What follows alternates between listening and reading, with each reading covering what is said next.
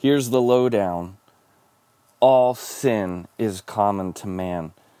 Here in First Corinthians ten thirteen, it says, "No temptation has overtaken you except such as is common to man."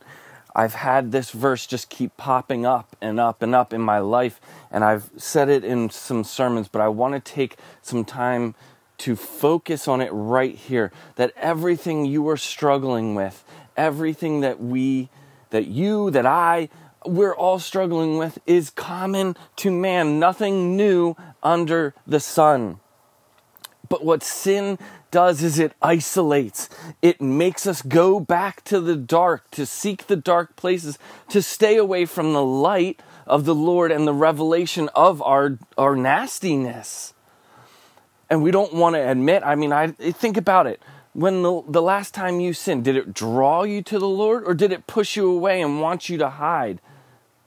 The fact is, the Lord sees it. You know, just like Adam and Eve in the Garden of Eden, they sinned. And instead of seeking the Lord, when he called out to them and saying, "Here we are," they hid. They, they covered themselves. This is what sin does. It makes us feel disturbed. It makes us feel dirty that we can't go to our Lord, who's faithful and just to forgive us. You know, and then it, it this the shame, the overwhelming shame of, of our sin keeps us from confessing it, not only to the Lord, but to those around us, those that we can trust that are going to point us in the way back to repentance and salvation. It's just so isolating. And that's what the enemy wants, because when you are isolated, you are easily picked off. You know, animals do it to the weakest of the herd. They isolate them, and that way they are easily taken down. The same way in a battle, you want to isolate big, large units to take down, to that to isolate bigger units and put them into smaller ones for them to be easier, easily, more easily taken out.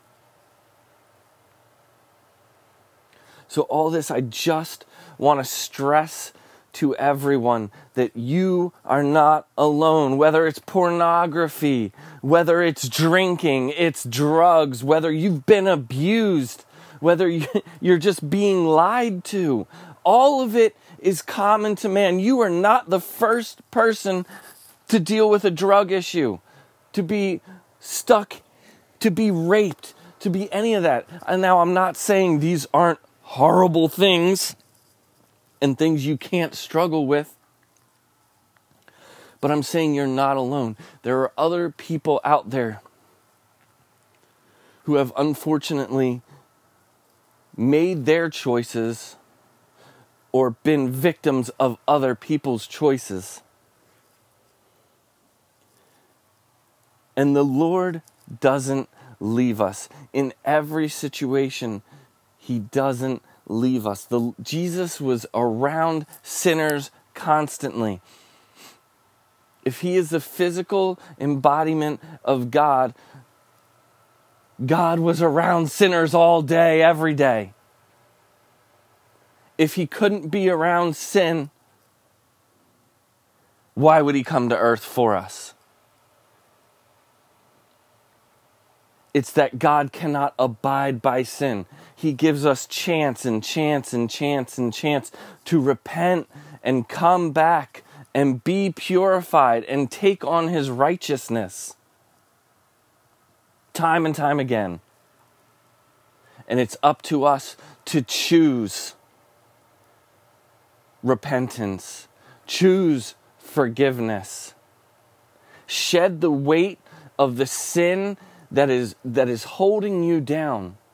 You have been set free from those chains of bondage. You aren't a slave any longer. If you sin, don't allow yourself to put back on the chains. God took them off once and for all. And when you sin, he doesn't say, "Oh, well, let me put these back on you again so that when you repent, I can take them off again." No. You are free from being enslaved. It doesn't mean you're going to stop sinning. It just means you you have uh, your one-track mind to please yourself is gone. You are no longer a slave to doing that, but you can now make the choice to be free or to sin. And that's why sin is so It, it feels so condemning to to me, that when I sin, I know it's not because I have no choice. It's because I did choose. I consciously chose to sin. And so I just beat myself up and beat myself up and beat myself up. Because I chose sin over righteousness and the light.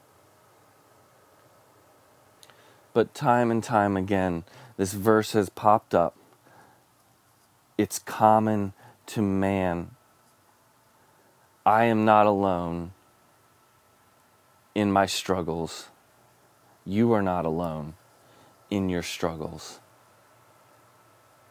And God is there every step of the way.